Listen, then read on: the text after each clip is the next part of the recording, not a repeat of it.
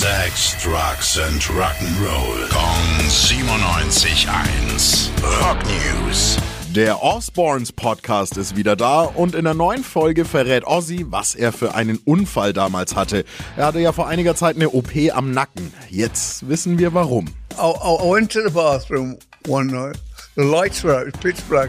I misjudged the bed and I, I missed it. I went smack on the floor, face down. I landed flat on my face.